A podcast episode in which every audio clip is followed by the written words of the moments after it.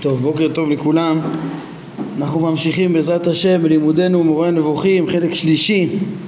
אנחנו עומדים בצומת אה, משמעותית מאוד בתוך פרקי ההשגחה של הרמב"ם, אה, כן, עם הסיום של פרק ט"ו ולפני פרק ט"ז. אה, ואני רוצה לעמוד על החשיבות של הצומת הזאת, כן, אה, לעצור פה רגע ולהבין את המהלך של פרקי ההשגחה ומה מיוחד בשיטת הרמב"ם בזה שהוא פתח לנו את כל הפרקים האלו שסיכמנו אותם אתמול, ח' עד ט"ו אה, שמבארים את, אה, את המקום של הרע במציאות ואיך המציאות טובה מאוד למרות הרע שבמציאות. אה, צריך לא לפספס את זה, אני חושב שזה שיעור מאוד מאוד אה, חשוב, לא, אה, לא לפספס את הצומת הזאת, לכן אמרתי מראש שאנחנו נרחיב פה כדי לעמוד על הייחודיות של דעת הרמב"ם ופה גם המקום להשוות את השיטה שלו לשיטות אחרות ביחס למקומו של הרב במציאות כי הרמב"ם הוא מיוחד בזה. אז ככה, כן, אולי במבט כולל כן, בכלל הדברים גם התחדדו בטח דברים ש, שנגענו בהם והתחדדו הדברים. כן, אז להבין את המקום שאנחנו עומדים כן, במבט כולל אה, אפשר לראות את המהלך של פרקי ההשגחה אה, מחולק לשלושה חלקים כוללים כן, אה, החלק הראשון זה, זה, זה פרקי המרכבה. אה, מההקדמה לפרקי המרכבה עד פרק ז', החלק השני זה ח' עד ט"ו שסיכמנו אתמול ואנחנו עומדים כן אחריו והחלק שלפנינו זה ט"ז אה, עד אה, כ"ד. יש כאלו שלומדים את פרקי ההשגחה רק מ... כאילו מתחילים מט"ז ואילך או מי"ז שם הרמב"ם מפרט את דעות ה... חמש הדעות בהשגחה, אה, חמש הדעות השונות, מתמודד איתם, מראה את החסרונות שבהם לעומת דעת תורה, לעומת אה, עומק דעת תורה. אה, אבל אם מתחילים ככה, כן, פרק ט"ז זה גם איזה פרק פתיחה כזה של סיבת הכחשת הידיעה וההשגחה של הפילוסופים, שזה גם מה שהביא לכל הדעות השונות שניסו לתרץ בדרכים שונות, להתייחס בדרכים שונות לקושי של ה... אה, אה, שהפילוסופים ראו באי סדירות המציאות אה, ומזה הכחישו את ההשגחה כמו שאנחנו נראה. אז יש כאלה שמתחילים משם אבל מי שמתחיל משם הוא מפספס לא רק, אני חושב לא רק בפשט חסר לו הרבה בהבנת הרמב"ם כי, כן, קודם כל בפשט כי, כי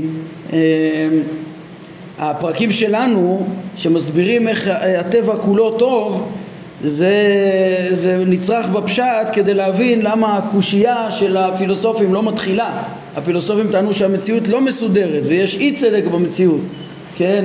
וכשהם התבוננו בטבע. לכן, אה, וזה הטריד את כולם, כולם הניחו כאילו המציאות לא מסודרת ואז ניסו אה, או, או שהכחישו את ההשגחה לגמרי או שפתרו פתרונות דחוקים שלא מתאימים לטבע המציאות אה, מתוך הנחה שהטבע לא בסדר, לא, לא צודק. אז, אז קודם כל בפשט, יש פה, כמו שאמרנו מראש, בהקדמה לפרקי השגחה דיברנו על זה שיש פה הקדמה תרופה למכה, שיש פה הבנה למה המציאות צודקת. אם המציאות צודקת וטובה, אז, אז אפשר לומר שהיא מושגחת גם, כן. אה, אה, אנחנו נראה שאצל הפילוסופים הם אמרו, אה, לא מסודר, אז לא יכול להיות שהבורא יודע ומשגיח ו, ומזניח, כי הרי המציאות מוזנחת, כן? אלא כנראה שהוא, שהוא בכלל נעלה מידיעה ו, ו, ו, של כל מה שקורה פה, ולכן הוא גם לא משגיח. כן, אבל לעומת זאת לפי אה, הפרקים שלנו, אם באמת כל המציאות טובה, אז אפשר גם כן, אה, מסתלק הקושי של הפילוסופים ומסתבר להבין שהבורא מסדר אותה בכוונה ומנהל אותה וכולי. רק אם המציאות לא טובה אז מתחיל העניין. אז זה מבחינת הפשט כן, מבחינת הפשט צריך להבין את טוב המציאות כבסיס שמסלק בכלל את כל הקושי של השיטות האחרות בענייני השגחה. להבין את הסדר והטוב והצדק שבטבע. אבל התחלתי להגיד זה לא רק בגלל זה, זה יותר מזה. הרי הרמב"ם בסוף בפרקים, בפרקי השגחה פה, הוא רוצה להסביר את סוד ההשגחה, את העומק של הסוד, להסביר את הצדק האלוקי והחוכמה האלוקית במקסימום שאפשר להבין במציאות. ו- ו- ולהבין את הצדק שבהשגחה, כן? הרי יש הרבה מקרים שאנחנו עומדים משתוממים ולא יכולים להבין כל מיני אה, אה, צרות שנוחתות על המציאות, כל מיני נזקים, צרות גדולות לכלל, לפרט, אה, פגמים מולדים, כל מיני דברים שאנחנו עומדים בהשתאות ו- ו- ולא יכולים להבין את, ה- את, ה- את הצדק שבהם, צדיקים שסובלים, רשעים שטוב להם ו... ואפשר אה, להבין, טוב, הכל מושגח ואנחנו לא מסוגלים להבין את חשבונות שמיים. זה דבר נכון. זה שייך, ל... כך צריך להבין אה, אה, את יסוד ההשגחה, כן? יסוד ההשגחה. יסוד ההשגחה זה באמת מה שאנחנו מאמינים, והרמב"ם מלמד בכל חיבוריו הרבה פעמים את ההבנה ש, שכל המציאות מושגחת בכוונת מכוון והקדוש ברוך הוא עצור תמים פועלו וכל דרכיו משפט, אל אמונה ואין עוול, צדיק וישר הוא, רק שאנחנו לא יכולים לעמוד על, על, על, על אה, אופן משפטו, כן? אה, ככה הרמב"ם כותב בהלכות תשובה, ככה הוא מלמד ביסודי האמונה, ככה הוא מלמד באגרותיו אה, בצורה מפורטת, אולי משהו מזה נפגוש בהמשך אני מתכנן להביא את האיגרת לחכמי אה, מונפליה, האיגרת על גזרת הכוכבים, שם הרמב"ם מזכיר את מורה הנבוכים ואת אה, יסוד ההשגחה. אבל מה שאני רוצה להדגיש זה, ש, זה שבכל חיבוריו הרמב"ם מדבר המון על ההשגחה כן? ומדבר על יסוד, יסוד האמונה של ההשגחה אבל מורה נבוכים הוא לא רק בא לדבר על היסוד אלא על הסוד על הסוד אה, כן, גם נגיד באיגרת תימן, הרמב"ם אה, מדריך שם את כלל הציבור ליסוד ההשגחה. כן, היסוד הכל כך גדול הוא כתוב גם בהלכות תעניות, ש... שחלילה לנו, לאדם, חלילה לא לאדם, אם איסורים באים עליו, לחשוב שזה במקרה או בחוסר צדק, אלא יבין שהכל מושגח ומכוון ובצדק על מעשיו, הוא אמור להתעורר בתשובה. אם uh, אדם חלילה טועה להגיד שיש מקרה בעולם ויש משהו לא בצדק ולא בחשבון ההשגחה, אז uh, כן, הקדוש ברוך הוא יוסיף עליו חמת קרי, כן, אם תאמרו שזה קרי, הקדוש ברוך הוא יוסיף חמת קרי, כן, כמו שרואים בחוקותיי בבריתות של התורה. אה, הרמב"ם מזכיר את זה הרבה פעמים, כן, יש, יסוד התורה זה שיש השגחה, בשונה מדעת הפילוסופים שאמרו עזב השם את הארץ, כמו שאנחנו נראה אפיקורוס או אריסטו, לא משנה שאפילו אריסטו אומר שאין השגחה, אה, אין כוונת מכוון, גם אם המציאות מסודרת, זה אוטומטית ואין יכולת אלוהית בכלל לשנות שום דבר, כן, וזה לא חיסרון כי הוא נעלה מזה, כמו שכבר פגשנו בפרקי חידוש העולם, חלק שני פרק כ"ב, כן? אז בשונה מהם, הרמב"ם מלמד על סדירות המציאות ומלמד שזה, שזה מושגח וזה אה, אה, לא נבצר מאת הבורא יכולת לשנות את, את המציאות והכל הוא, הוא, הוא גם עושה בהתאם לחוכמה כמו שדיברנו פעם שעברה אבל גם בהתאם לרצון הוא חופשי, הוא משגיח והוא מנהל, בבחירה הוא יוצר את הכל כן?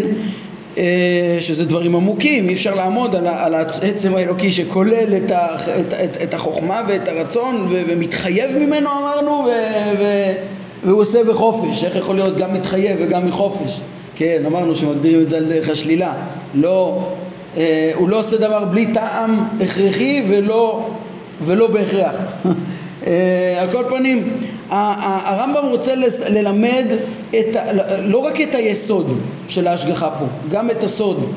וכמו שאמרתי בהרבה, אפילו במורה נבוכים אנחנו נראה נגיד בפרקי טעמי מצוות, אז הרמב"ם יראה שיש לנו מצוות שמזכירות את יציאת מצרים ואת הניסים ש, ש, ואת חידוש העולם שכל כך חשוב לקבע בדעתנו את, ה, את העובדות ההיסטוריות האלה של חידוש העולם ושל אה, ההשגחה וכל הניסים שהיו, למה?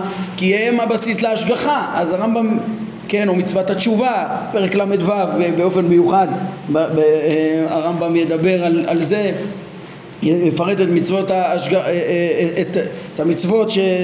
שכן, התעניות וה, והתשובה ש, ש, שהן בעצם מבססות את יסוד ההשגחה, זאת אומרת יש מקומות שהרמב"ם מדבר על היסוד היסוד הוא יסוד גדול, אבל כמו שאני אה, אומר, פה במורה נבוכים הרמב"ם בא לדבר על הסוד, על הסוד, לא רק להגיד אה, יש השגחה ואני לא מסוגל להבין אותה, אלא מי שיבין את סודות התורה, סודות מעשה בראשית ומעשה מרכבה, שהם בעצם סודות המציאות לפי הרמב"ם, כמו שאנחנו לומדים בכל החיבור הזה, אז הוא יוכל להבין את סוד ההשגחה, כן, את הס... להבין, להבין הרבה מהחוכמה האלוהית, כן, ב, ב, ב, ב, ב, ב, והרבה מה, כן, למה באמת הכל פה צודק ומסודר וטוב, הרבה מזה, כמה שאפשר להבין. כמובן שאי אפשר לעמוד על החוכמה האלוהית עד הסוף, אבל זה המגמה של הפרקים פה, כן? ומה שאני רוצה ל, ל, ל, להדגיש פה, כן, כאילו היינו מצפים אולי בן אדם היה מגיע ללמוד פרקי ההשגחה שלמדו אותו על יסוד ההשגחה כמו בכל מקום כן, יש, אה, אה, אה, נגיע לפרקי השגחה, אז בואו נדבר פשוט שהקדוש, שהרמב"ם יגיד, הפילוסופים טועים, באמת יש השגחה וגם אנחנו לא מבינים, חייבים להאמין בזה, חייבים, לא, זה, זה לא העניין של הרמב"ם פה. גם צריך, צריך לדעת שעיקר הוויכוח על היכולת האלוהית להשגיח זה בעצם נמצא בפרקי חידוש העולם. הרי זה הסיבה ש, שאמונת החידוש היא, היא, היא שנייה לאיחוד. כן, כמו שהרמב"ם אמר שם בפרקי חידוש העולם, פרקי הבריאה, בחלק שני. למה? כי, כי הנקודה היא לא, מה שמעניין פה זה לא איזו עובדה היסטורית בחידוש העולם, האם העולם חודש או לא, אלא הנקודה היא הדעת השם השונה שיש לפי אמונת החידוש לעומת הקדמות, כמו שהרמב"ם העריך להסביר שם, אם הכל מחויב ובעצם בלי השגחה, בלי יכולת אלוהית, בלי ידיעה, בלי... או עם יכולת אלוהית לעשות ניסים, עם חופש אלוהי, עם אה, אה, אה, השגחה בעצם. אז זאת אומרת, עצם היכולת האלוהית והחופש האלוהי, מה שנקרא הרצון, התברר כבר בפרקי חידוש העולם. מה נשאר לנו לברר פה בפרקים האלה? לא את יסוד ההשגחה, זה כבר הבנו בפרקי חידוש העולם, אלא את סוד ההשגחה. למה אני אה, אומר את זה כאן, כן? בסוף הפרקים האלו ובסוף פרק ט"ו כי, כי בדיוק עכשיו צריך לא לפספס את, ה, את הנקודה ש, ש, של הצורך של הפרקים האלה גם בשביל הבנת הסוד כן? מי שיתחיל את הפרקים כמו שאמרתי מכאן ואילך הוא, הוא לא יצליח לעמוד על סוד הפרקים בסוף כן? למה הרמב"ם, אה, כן, מה הרמב"ם ירצה להרוויח כל כך בפרקי ההשגחה אמ, ומהם הסודות שהוא ירמוז בסוף בספר איוב אה, היינו בסוף הפרקים הרמב"ם, אה, הרמב"ם יסביר את שיטתו, הוא ישלים. בט"ו עד כ"א אנחנו נראה, ישלים את ההסברה של, של אה, ההשגחה במין האנושי. מתי הקדוש ברוך הוא מתערב להגן ואיפה הוא מתערב להשגיח ואפילו אפילו בלי התערבות, עצם, עצם זה שהוא מסדר גם כן, כן, יכול להיות שהקדוש ברוך הוא יחליט להשגיח באמצעות חוקי הטבע עצמם בכוונה ורצון, וגם זה השגחה, וגם זה יהיה בצדק, כן? אבל, אבל אה, אחרי שהוא מסיים את התפיסה אה, של, ה, של ההשגחה עצמה שהוא מסביר, הוא גם מסביר, רומז את, את סוד ההשגחה שמבואר בספר איוב, ששם יש ויכוח, יש את איוב ורעב ויש את האב אמינא של איוב, ויש את המסקנות של הספר, שבפי המסקנה של איוב, ואליהו, והנבואות של השם מן הסערה, יש את המסר של ספר איוב שהוא סוד ההשגחה. סוד ההשגחה הזה אפשר להבין רק אם מבינים היטב את הפרקים שלנו ואת העניין של פרקי ההשגחה שעומדים לפנינו לא רק כבסיס, כמו שאמרתי, אלא את, את עומק הכוונה של הרמב"ם. מה פתאום הרמב"ם ימעט ויתחום את ההתערבות האלוקית, כמו שאנחנו נראה, אה, את היסוד התורני של ההשגחה לכל אדם לפי מדרגתו ולפי מדרגת שכלו ולפי מה פתאום הוא עושה את זה, מה הוא רוצה להרוויח בזה, כן? אה, כן, אנחנו נראה האמת שבפרק י"ז בעצמו אה, הרמב"ם אה, אה, מבחין בין, אה, בין יסוד התורה, הוא יתאר את כל השקפות, השקפות השונות בהשגחה, כן, כמו שאמרתי, אפיקורוס, אריסטו, השריעה, מועטזילה, דעת תורתנו, אז בתוך דעת תורה הוא יחלק בין ההבנה הפשוטה של ההמון, של היסוד, כן? לבין אה, ניסיונות פתרון של חכמים שונים להבין את עומק ההשגחה ולבין מה שלדעתו הוא עומק הסוד באמת הוא עומק הסוד של ספר איוב, גם בספר איוב יהיה את אליפז שייצג את דעת התורה, את יסוד ההשגחה וכל, הח... וכל החברים בעיקרון יסכימו ביסוד ההשגחה אבל הסוד יתברר רק בסוף. הרמב"ם, הסוד הזה מתברר באמצעות הפרקים שלנו. רציתי להביא גם ציטוט מ- מ- בעניין הזה שהמגמה פה לברר את סוד ההשגחה גם מחלק ראשון פרק ל"ה הרמב"ם מונה כמה דברים שהם אה, הסודות, כן, אה, דברים עמוקים שהם סתרי תורה באמת, כן, אם אתם זוכרים פרקים ל"א עד ל"ו זה איזה שלב, אה, אה, אה, מעבר לשלב גבוה יותר בהפשטה של דעת השם שהרמב"ם מנצל את ה... לפני הכניסה לרמת ההפשטה הזאת לדבר על, על סתרי תורה באופן כללי. אז פסקה שלוש, כן, הוא מתאר דברים עמוקים והם סתרי תורה באמת.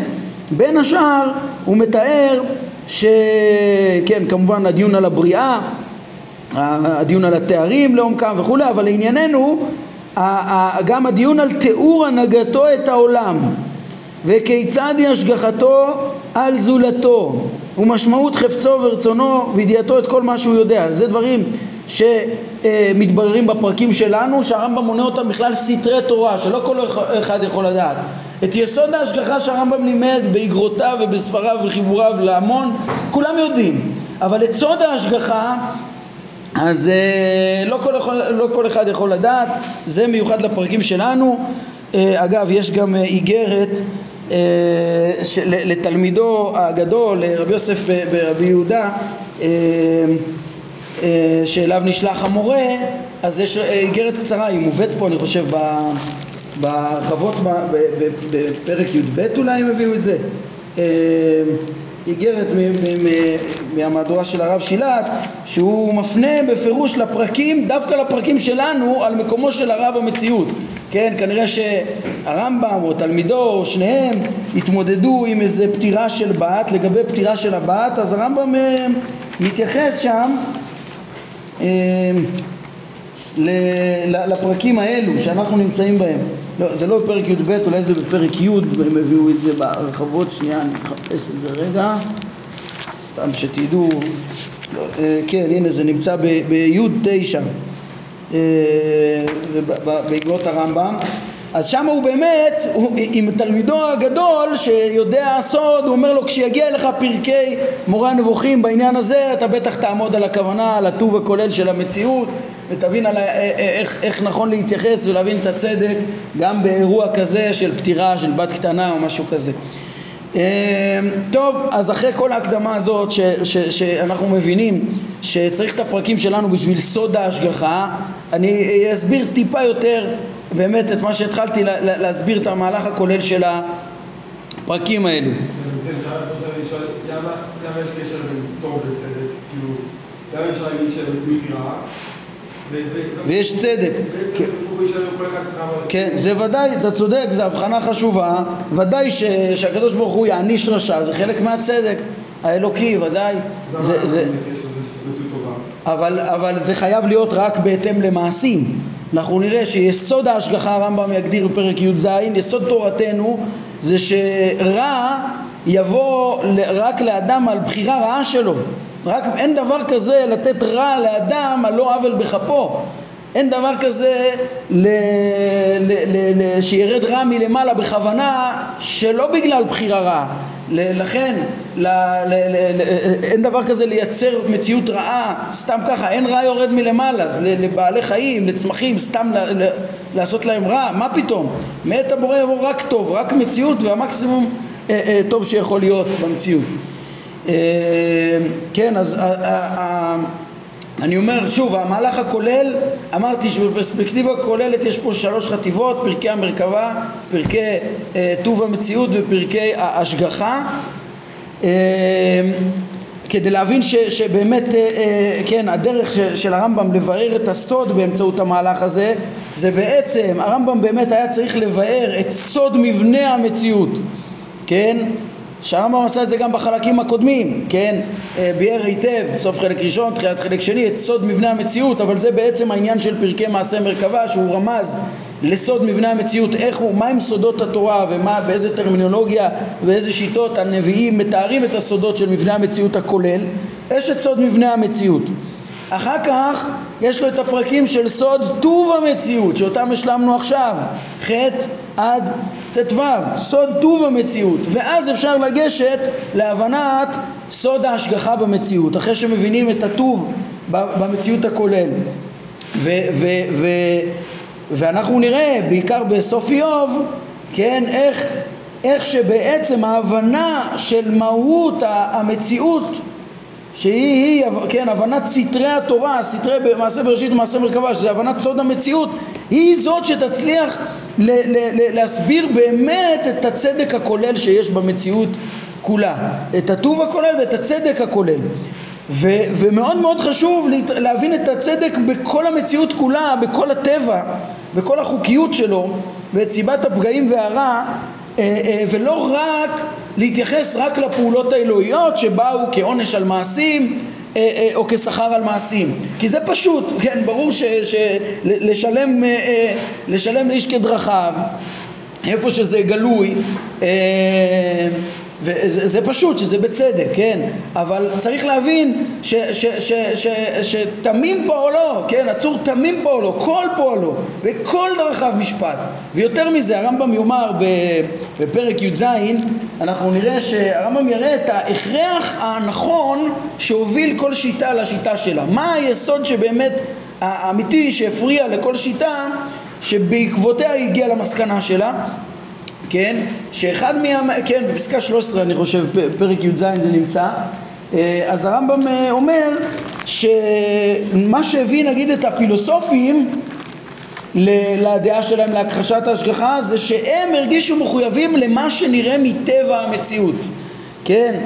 אה, אנחנו נראה גם כאלה שהיה חשוב להם להבין את, ה, את החוכמה האלוהית, את הידיעה האלוהית, החוכמה האלוהית, או, או את החופש האלוהי, את היכולת האלוהית בצורה מוחלטת, או את הבחירה האנושית. הרמב"ם אומר, כל אחד נוגע בדבר אמיתי. וה, וה, והפתרון של עומק אה, אה, אה, סוד התורה, כן, והתורה תדגיש את הצדק האלוהי מצד הדין, המשפט, שכל איש מקבל כמעשיו, הרמב"ם אומר כל ההדגשות האלה נכונות והסוד יצליח להכיל את כולם. אבל רציתי להדגיש עכשיו בפרט את ההתאמה לטבע המציאות שזה התפקיד של הפרקים שלנו. כי מאוד קל לבוא ולהגיד לא הכל מושגח ואני לא מבין.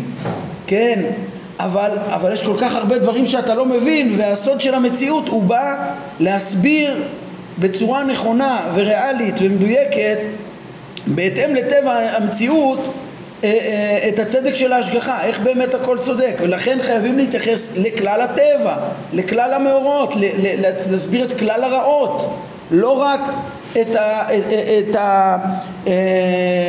המאורעות אה, האנושיים המושגחים כך או אחרת, כן, גם את התופעה של צדיקים שרע להם ורשעים שטוב להם, ואנחנו נראה ש, שעומק הסוד שהתברר בסוף באיוב, סוד הבנת מהו השטן, שהוא לא ישות אה, אה, אה, דמיונית אה, או איזה מלאכית כזאת או איזה על-טבעית כזאת, אלא הרמב"ם מלמד איך שהוא עצם ההיעדר הדבק לחומר, כן, ואם מבינים את מהויות החומר ולמה באמת צריך להיות היעדר דבק לחומר ואיך שהוא לא, לא מגיע מלמעלה כמו שדיברנו פעם שעברה אז אפשר לדעת למה המציאות באמת אה, אה, טובה מאוד ואיך יכול להיות אפילו כן גם אה, סוגיית צדיק ורע לו רשע וטוב לו שמתקשים בה ולכן מגיעים למסקנה כאילו המין האנושי מוזנח למקרים ואין אה, השגחה גם היא תיפטר לפי העיקרון הזה הרמב"ם יוסיף עוד עקרונות שאנחנו נראה. כדי להתאים לטבע המציאות הנראה אז הוא יסביר שבאמת ההתערבות האלוקית להציל מפגעים היא באמת תלויה ברמה של דעת השם וזה מדרגות מדרגות. והנה חינמי יכול להיות אדם ישר וטוב ולהיפגע בעולם הזה והצדק האלוהי אה, אה, לא, לא, כן, אה, יכוון את זה ויאפשר את זה להשאיר אותו בטבע ולתת לו שכר לעולם הבא על פי חוכמתו ועל פי מעשיו וההגנה שתהיה ממש הגנה מן הפגעים זה רק כן אסגבהו כי ידע שמי כי בי חשק ואפלתהו אנחנו נראה את זה בפרק נ"א גם מי שבאמת מדרגות גבוהות של השגה של אהבת השם שהיא לפי ההשגה אז יהיה עליו גם הגנה מוחלטת ויפול מצדך אלף וממניך התיחום הוא בעצם להבין את ההשגחה כפי שהיא במציאות. לא כפי שהיינו רוצים שיהיה במציאות ו- וכפי שמבינים ולא כפי שהיינו רוצים להבין ו- ולא מבינים ו- ו- ורק מצדיקים. זה סוד ההשגחה שהתברר והוא התברר באמצעות הפר... הפרקים שלנו גם כן. אה, לכן חשבתי, נצטרך לעשות את זה מאוד בקצרה להתייחס, אז אם ככה, עכשיו לתפיסת הרע שבמציאות הכוללת, שזה מתוך הבנה שזה כל כך חשוב לסוד ההשגחה שבמשנת הרמב"ם, לעומת שיטות אחרות. אז אפשר לתאר את זה בצורה מאוד פשוטה, כן? אמ, אחרי שכבר כל הסיכומים שלנו והלימוד הפרק אחר פרק של העניין של, של העניין של טוב המציאות לפי הרמב"ם אז אנחנו כבר ראינו אה, שבסוף כן, כולם רוצים להסביר איך המציאות היא טובה מאוד כמו שהעיד עליה יוצרה וירא אלוהים את כל אשר עשה והנה טוב מאוד. אבל שתי דרכים אה, אה, עיקריות יש להסביר את הטוב הכולל הזה של המציאות. והרמב"ם מיוחד בדרך שלו שנתבררה בפרקים האחרונים. שמה? כן, השאלה היא בעצם מה, מה היחס לרע שכן אנחנו רואים הרעות הרבות ש, שקיימות אז, אז אה, אה, לפי הרמב"ם ראינו שהרע הוא לא נפעל מלמעלה בעצם, אלא הוא במקרה והוא מהכרח המציאות. מן הנמנע שלא יהיה דבר כזה, ו, ו, ובעצם נמצא שהבורא יצר את המציאות הכי טובה שיכולה להיות האפשרית. כן, זה העיקרון שבעצם התברר לנו כשאתמול נגענו בקצה שלו, בסיכום שלו, בקצה שלו, שעל פיו בסוף צריך להסביר לפי הרמב"ם שאפילו רעות שהן לכאורה אפשריות הן באמת נמנעות. כן, ואולי אני אחדד גם פה את הנקודה הזאת יותר ממה שאמרנו אתמול באיזה פרט כן, כי אתמול אנחנו חידשנו שיש נמנעות שמבחינתנו הן אפשריות אבל, אבל מבחינת הרצון האלוהי, החוכמה האלוהית אה, אה, שמחייבת את המציאות כפי שהיא אז, אז, אה, והיא לא יכול להיות שהיא אחרת מהחוכמה האלוהית בלתי אפשרי בכלל אז, אז הן נמנעות כן? אבל אני רוצה להגיד יותר מזה כי צריך להגיד שהן נמנעות מוח... יש נמנעות שהן מוחלטות. כנראה צריך להבין שמה שהרמב"ם אומר בפרק י"ב ש, שה... שבלתי אפשרי שיהיה פה פרטים שיתקיימו בפרט לנצח אלא, אלא פה בכל, כל החומר הזה יכול להתקיים רק ב, ב, ב, בקיום אה, כולל של תהליך של התהוות וכיליון. אה, זה דבר הכרחי ממש. צריך להבין את זה שזה ממש מן הנמנעות אחרת.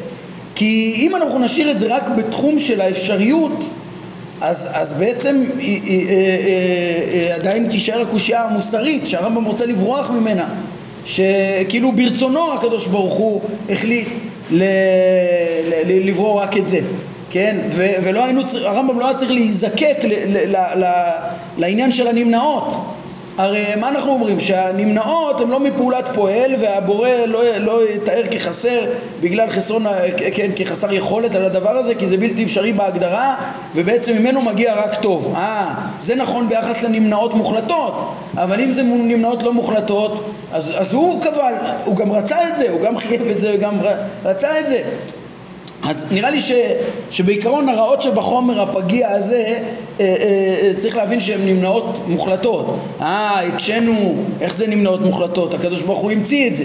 כן, הוא המציא את זה, אבל לא היה אפשר להמציא את החומר הזה את, את שיא הקצה של, ה, ש, ש, של, של המציאות, של סוף ההשתלשלות, שיהיה טוב יותר. לא היה, זה נמנע, לא היה יכול להיות יותר מזה. כן, וזה טוב מאוד, זה מתקיים בסוף לנצח וכולי אבל לא היה אפשר שלא יהיה את הרעות האלה. אה, אמרנו, אבל יכול להיות ניסים, יכול להיות... אה, כן, כן, אבל זה יכול להיות זמני. צריך להבין אפילו יותר ממה שאמרתי אתמול. לא רק שהנס הוא... הוא הוא, כן, אנחנו הרי מתארים את הבורא ביכולת על ניסים. אבל, אבל ש, שיהיה נס מתמיד, לא רק שזה לא, בהתאם לחוכמה לא אפשרי, אלא זה גם נמנע לייצר את המציאות הזאת באופן מתמיד. צריך להבין שזה נמנע, כי אם היה אפשרי לתאר את המציאות אה, אה, הזאת שלמה, מתמידה, בלי שום רע, אז, אז כך היה הבורא עושה. כן, אלא ש, שצריך להבין שיש פה נמנעות, נמנעות, והבורא המציא את הטוב ביותר האפשרי.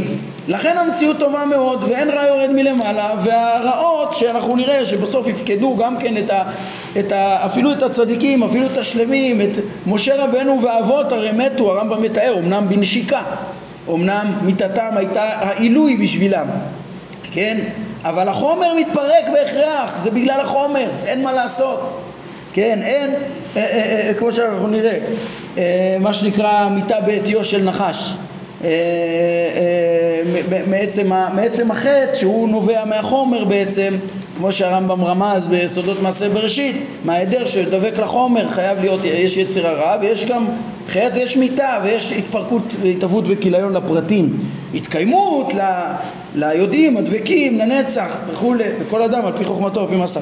זה התפיסה הכוללת של הרע לפי הרמב"ם, שיטה אחת. שיטה שנייה הולכת בכיוון אחר, שהרע שבמציאות גם כן הוא אה, אה, בכוונה אלוהית, זו השיטה של המדברים גם, של הכלם, ראינו שאצלם אין, אה, כן, אה, ההדרים, הפוט... אין פוטנציאלים, נכון? אין היעדר יחסי. אה, אלא יש, אלא יש מקרים, הבורא בורא מקרים גם של עיוורון ושל מוות ושל אה, כיליון וכדומה, אז אצלם הרע יורד מלמעלה. כן? והשיטה הזאת היא נמצאת במדברים, אבל הרמב"ם עצמו יראה שזה גם שיטות בישראל, וגם של אה, אה, חכמי ישראל, כן? אה, שבעצם, מה, מה הכוונה שלה, מה, מה הרעיון בשיטה הזאת? זו שיטה שאומרת שהרע מכוון מלמעלה, מה? הקדוש ברוך הוא יכוון לדבר רע? לא, זו שיטה שמסבירה שאת כל הרעות הם בעצם לטוב, הם מכוונים והם לטוב. מי שלמשל סובר ככה זה רס"ג, זה חובות הלבבות, כן, אולי אני אדגים, נגיד יש מוות בעולם, יש חולאים, יש מוות, אז, אז חובות הלבבות אומר המוות ודאי שגם הוא טוב, כל אשר, אה, אה, אה, כן, כל אשר עשה טוב מאוד. איך המוות טוב? למה העדר הזה טוב? אומר חובות הלבבות פשוט, הרי תכלית האדם זה ההישארות הנצחית כן? אם לא, אם, אם אדם היה לו אפשרות לחיות פה לנצח בגוף, אז מה היה, במה היה ממוקד? במקום להתעלות רוחנית, להתקרב אל בורו, היה שוקע בתאוות לנצח. מה היה מזכיר לו לעבוד את בורו, את תפקידו ואת תכליתו, אם לא יום המיתה? חייבים לעשות את השהות בעולם הזה זמנית עם איום של יום המיתה כדי שאדם מתרכז בדבר הטוב חייבים פגעים ומחלות ודברים, הכל לעורר את האדם לתיקונו, לתכליתו. אז זה רע שהוא מכוון לטוב. כדי שיהיה בחירה חופשית, כדי שיהיה... אבל הכל מכוון, הכל מלמעלה, כן? זה, זה, זה הכיוון, ככה כל דבר שנראה רע הוא מתאמץ ושאר הבחינה, אה, אה, פרק חמישי, שחלק מההתבוננות שהכל טוב במציאות, אז הוא גם אומר, גם בושה נגיד.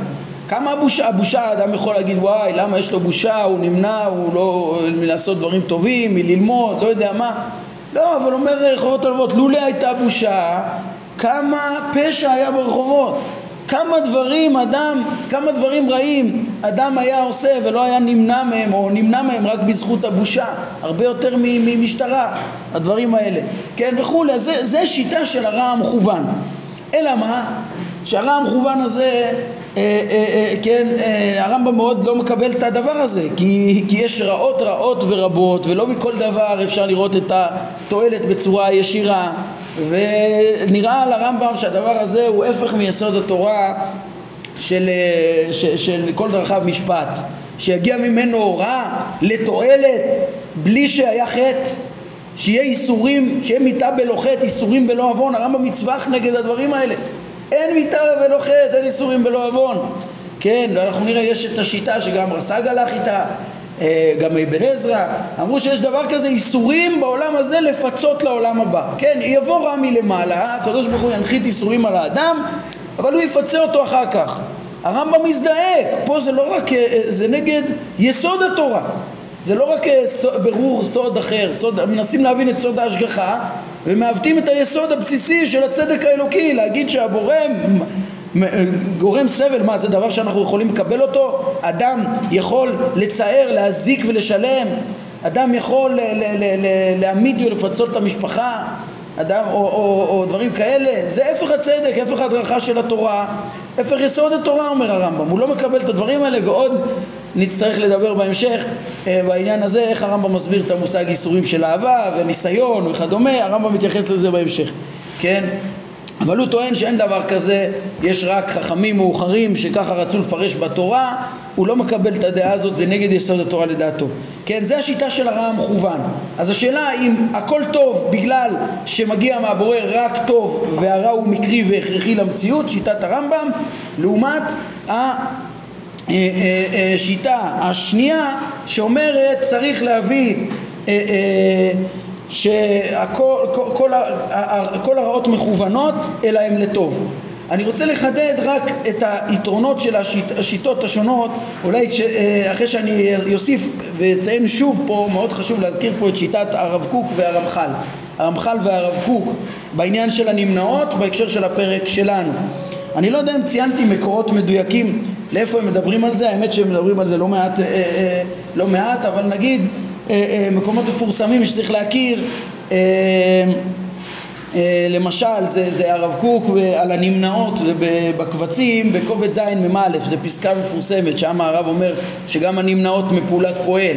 או הרמח"ל בכרך פתחי חוכמה פרק כ"ד. אה, פתח כ"ד, סליחה, פתח כ"ד הוא מדבר שם על סוד הצמצום ואיך ששמה, ואיך שבאמת לבורא אין, אה, אה, אין הגבלה, אלא הוא כל יכול ורק כך הוא מפרש את המושג הצמצום של ה, ש, ש, שנרמז בכתבי הארי, שהוא אומר שזה משל להבנה של החלטה של הבורא לפעול רק בתוך חוקיות מסודרת, אפילו ההנהגות האלוקיות וכל המציאות תהיה בתוך חוקיות רצויה, אבל הכל מתחיל מהרצון כן? וככה, אה, אה, אז זה מקורות חשובים, אבל, מה? המהר"ל, הזכרתי אותו בעניין הנמנעות, כן, בהקדמה השנייה לגבורות השם. אה, אבל מה שאני רוצה להוסיף פה, להזכיר פה שוב את שיטתם, זה ש... הרב קוק אה, אה, בהמשך להבנה הזאת שכן אין דבר כזה בכלל נמנעות אה, שלא מפעולת פועל. אי אפשר בכלל להצדיק את הבורא בכיוון של הרמב"ם. כאילו יש נמנעות שמתחייבות מהמציאות עצמה. כן? השיטה הזאת היא שיטה שמאוד מאוד מדגישה דבר ראשון שחשוב לה זה היכולת האלוהית כן? לפי, לפי השיטה הזאת חייבים ללכת בדרך של, הרע המכוון למה? הרב קוק מדבר על זה מאוד מקומות, כן? במוסר אביך פרק ב' הוא מראה שיש, אה, הוא מתייחס ברמז לשיטת אריסטו ואפלטון ובעוד מקומות, כן? שבשונה מהרמב"ם, הרב קוק רואה בשיטה של אפלטון חמורה יותר ונוגדת את התורה יותר מאריסטו, כן? עד כדי כך, כן? אה, למה? כי אריסטו, איך שהרמב"ם מסביר אותו, אמנם אומר שהכל מחויב כן? אבל, אבל הכל מאת הבורא, הכל קיים מכוח הבורא, הכל קיים מכוח הסיבה הראשונה, אצלו זה לא בורא. אין דבר שלא מכוחו, כן? אז בקלות אתה יכול לשכלל את שיטתו, כמו שעשה רבי חסדאי, ולהגיד אה, יש רצ... תמיד הבורא רוצה לברוא את העולמות בחוכמה, אפילו אם תגיד, אה, תסביר ככה את הקדמות, תמיד היה עולמות ומחריבה, כן? אבל, אבל סוף סוף הכל היכולת האלוהית, המוחלטות שהכל רק מכוחו, ואין דבר אפילו לא מקרי שמכריח אותו, היכולת היא מוחלטת, כן? זה מאוד מאוד חשוב לרב קוק, כן? אין דבר כזה שיהיה רע מקרי, ככה יש פסקאות שלמות מסודרות באורות הקודש, חלק ב', פרק אה, אה, אה, אה בסדר הטוב הכללי.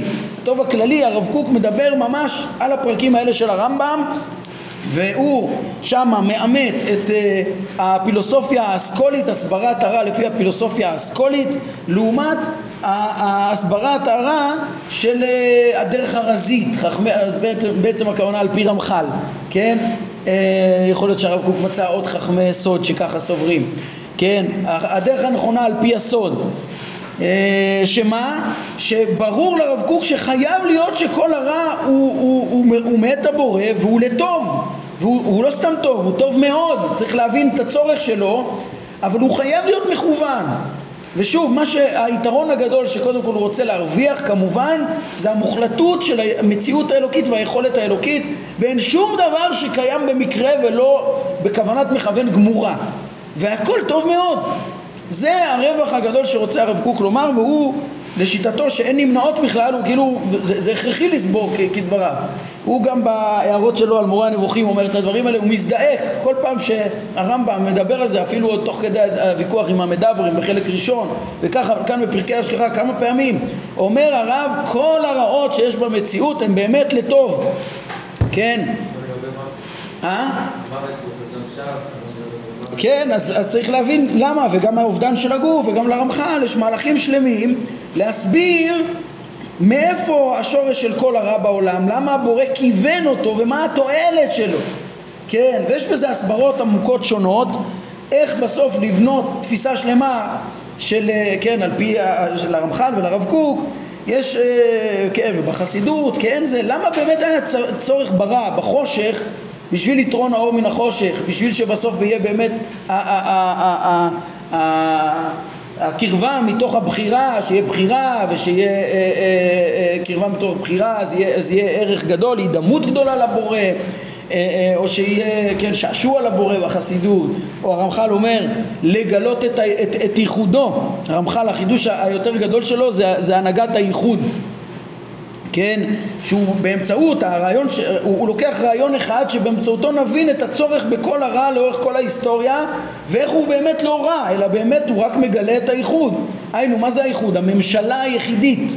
כדי לברר את הממשלה היחידית של הבורא, אומר רמח"ל, אז היה צריך מתנגדים, לייצר ניגוד. אבל ניגוד כזה ש, שלעתי, ש, שבעצם יתבר, שכביכול יש לו, יתנתן לו שליטה ו, והוא יוציא אותה מן הכוח אל הפועל במקסימום האפשרות שיהיה ואפילו הרע הכי חזק שרק יכול להיות הבורא בסוף יכניע אותו ויתברר שתמיד בעצם הבורא הנהיג אותו ורק גילה את האיחוד באמצעותו. ככה שצריך את הרעות האלה. או הרב קוק מדבר על הצורך בנמנעות ובהגבלות כדי שתהיה התעלות נצחית הת, התווספות, השתלמות נצחית, יש שלמות והשתלמות כי, כן, כי המהלך של כל הבריאה זה להופיע את האינסוף בהתקדמות אינסופית לכן חייב שיהיה נמנעות של איזה מין, אה, כמו שראינו בהיפרבולה, איזה מין קו ששואף ומתקרב לאינסוף ואף פעם לא מגיע.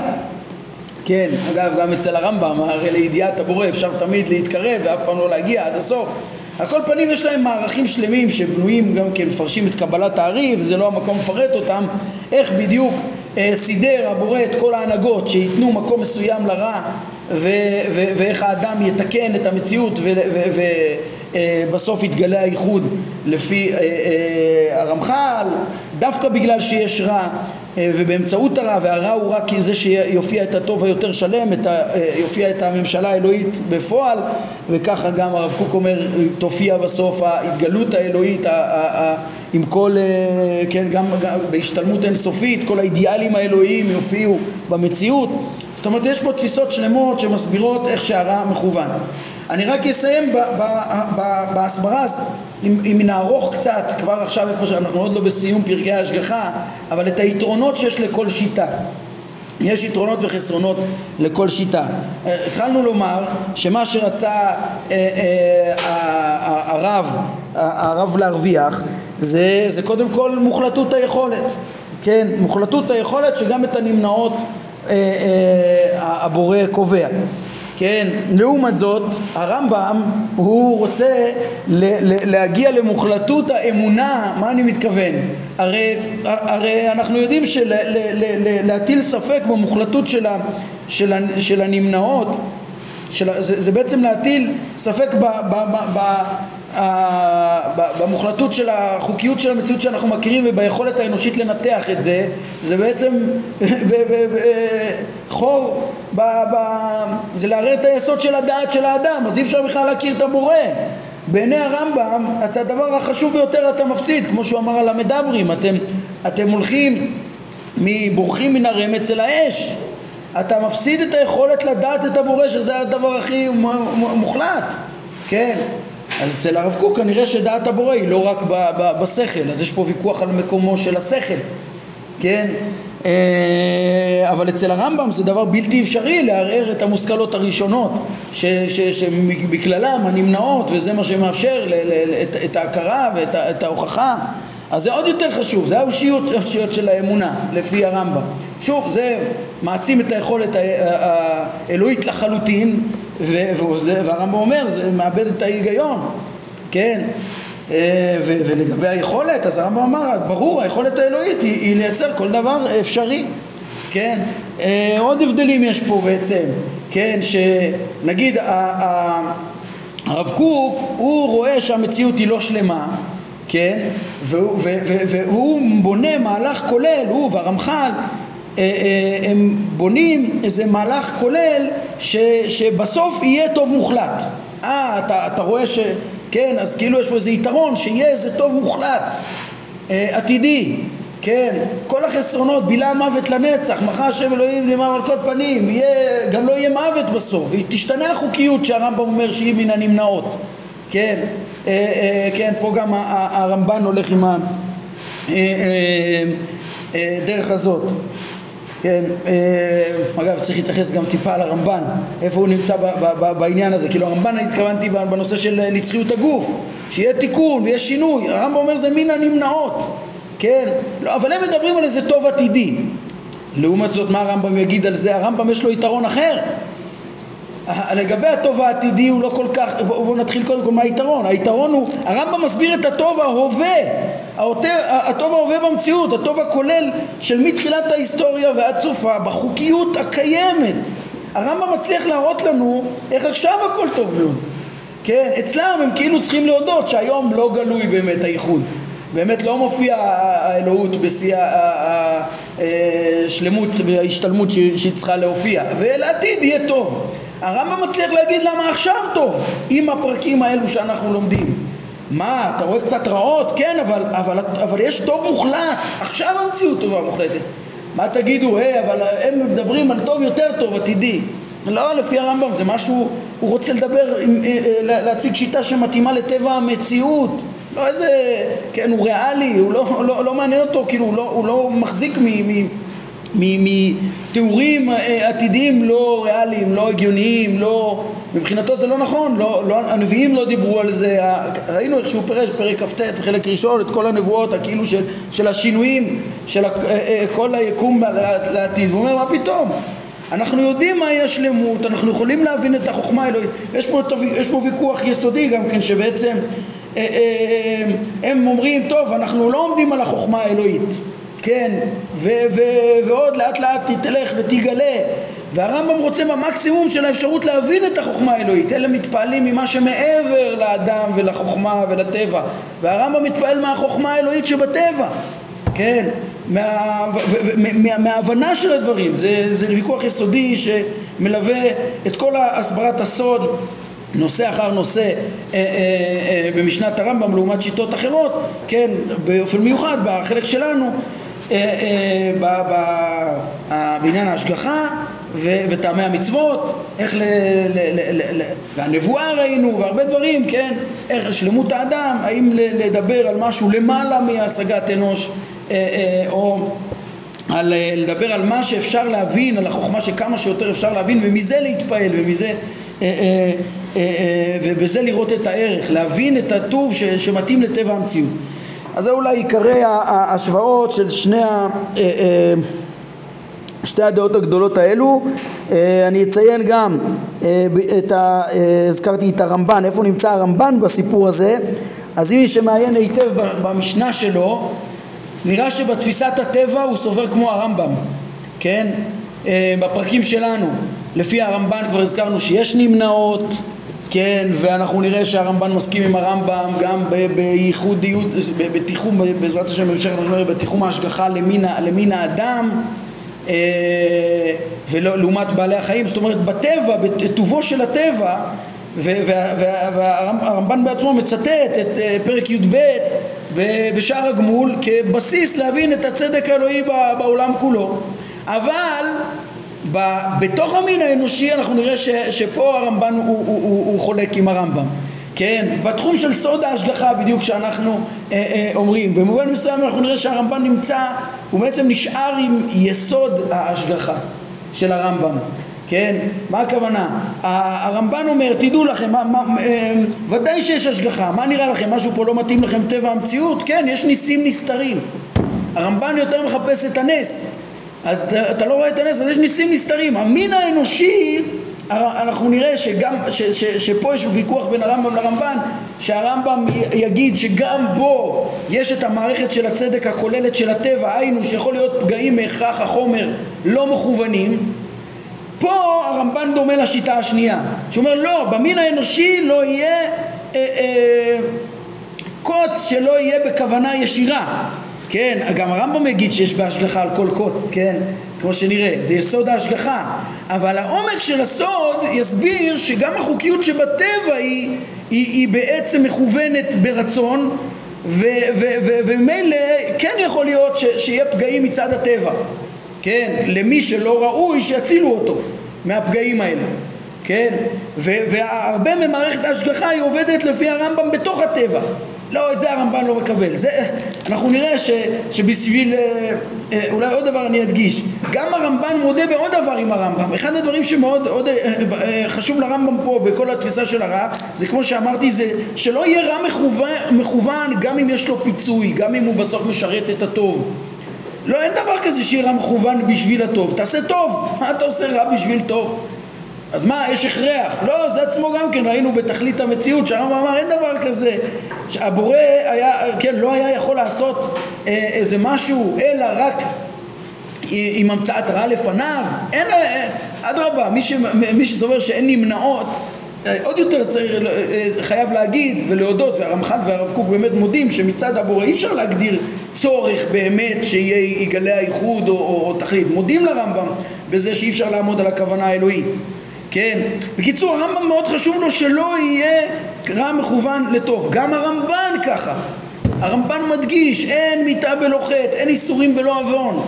אנחנו נדבר על זה, איסורים של אהבה לפי הרמב"ן זה גם כן כפרה על חטאים, רק שאדם לא, לא אמור להיענש עליהם אה, כי זה בלא הודעה. אבל זה, זה, אין, אין, אין מיתה בלא חטא ולא איסורים בלא עוון גם אצל הרמב"ן, כן? אז גם בזה הוא מודה עם הרמב"ם. אז מה, אז איך אפשר להבין את צדק ההשגחה אם הוא, הוא, הוא, אנחנו נראה שאצל הרמב"ם יהיה פתרון ש... ש, שמה לעשות, יש גם חלק מהצדק זה גם להתנהל לפי חוקי הטבע כן, זה, נראה את זה בסודות של איוב. כי הרמב"ן יש לו פתרון אחר. איך, איך נסביר פגעים מולדים איך נסביר אה, אה, צדיקים גמורים שחטאו כמו איוב? אז הרמב"ן מביא שם את סוד הגלגול כן? יוצא שהרמב"ן זה שיטה ממוצעת בקיצור כי הוא בעניין הטבע ותיחום ההשגחה למין האנושי הוא מודה לרמב"ם. אלא שבתוך המין האנושי הרמב"ם עוד מכיל את העקרונות של הפרקים שלנו. להבין שיש רעות שלא מגיעות מלמעלה אלא מהכרח החומר ואת זה הרמב"ן לא מקבל. אצל הרמב"ם זה חלק מההשגחה יהיה, המכוונת. אצל הרמב"ן לא, צריך להיות, הכל השגחה, במין האנושי כל פרט מכוון, אז יותר ניסים נסתרים ו... ו... ו... ונכון שלא יכול להיות גם, הוא גם מקבל, לא יכול להיות מיתה בלא חטא ואיסורים בלא עוון. אה, פה הוא מוסיף את סוד הגלגול. את סוד הגלגול, היינו, אתה ראית, יש פגם מולד, אה, זה עונש על, על, על, על אה, חטא קודם, גם אצל הרמב"ן לא יכול להיות איסורים ואחר כך עם פיצוי. כן, אבל יוצא ששורש המחלוקת גם פה בסוף, במין שמאוד צומצמה בין הרמב"ם לרמב"ן, שכאילו מה שהרמב"ם אומר, את יסוד ההשגחה שהכל מכוון במין האנושי וכדומה, אז הרמב"ן נשאר איתו ו, ובשביל הקושיות שאי אפשר לתרץ אותם, רגע, אבל הפגעים המולדים וכדומה, אז הוא נותן פתרון של מה? של גלגול, ומה הגלגול אנחנו לא מבינים בו. חשבונות שמיים שאנחנו לא מבינים, אבל הכל בצדק, אחד לאחד. אז זה לשיטתם, זה לשיטתם בכל מקום, שהרמב"ם אומר אבל אני רוצה להבין את הסוד, לא להוסיף דבר, לתרץ באיזה דבר שאנחנו לא מכירים אותו מעולם הטבע, הוא מאוד מאוד היה מוקשה בטח במושגים שהם תפסו אז את הנפשות אה, לקבל את מושג הגלגול וכדומה, כן, הרמב"ם כמו רס"ג לא קיבל את הדברים האלה אה, אין לזה מקורות ברורים בחז"ל, כן? הרמב"ן אה, מוצא להם רמזים בלבד, וטוען שבכוונה העלימו את זה. כי זה סוד מורכב ששייך רק לחשבונות שמיים. ונמצא שבפרט הזה, שוב, אז הרמב"ן נשאר עם חשבונות שמיים, שתבין שהכל בצדק ויש אפילו גלגול. ככה זה הסוד הסופי של איוב, אה, לעומת, ומילא במין האנושי הכל מכוון וצודק, והרמב"ם יאמר איך שכן, במין האנושי הכל צודק והכל מכוון, אבל חלק מהכוונה זה, אה, אה, זה בעצם המערכת של הטבע ש, שהטובה מאוד, שאין דבר בה יורד מלמעלה, שהרבה הוא מהכרח המציאות שהתברר בפרקים שלנו.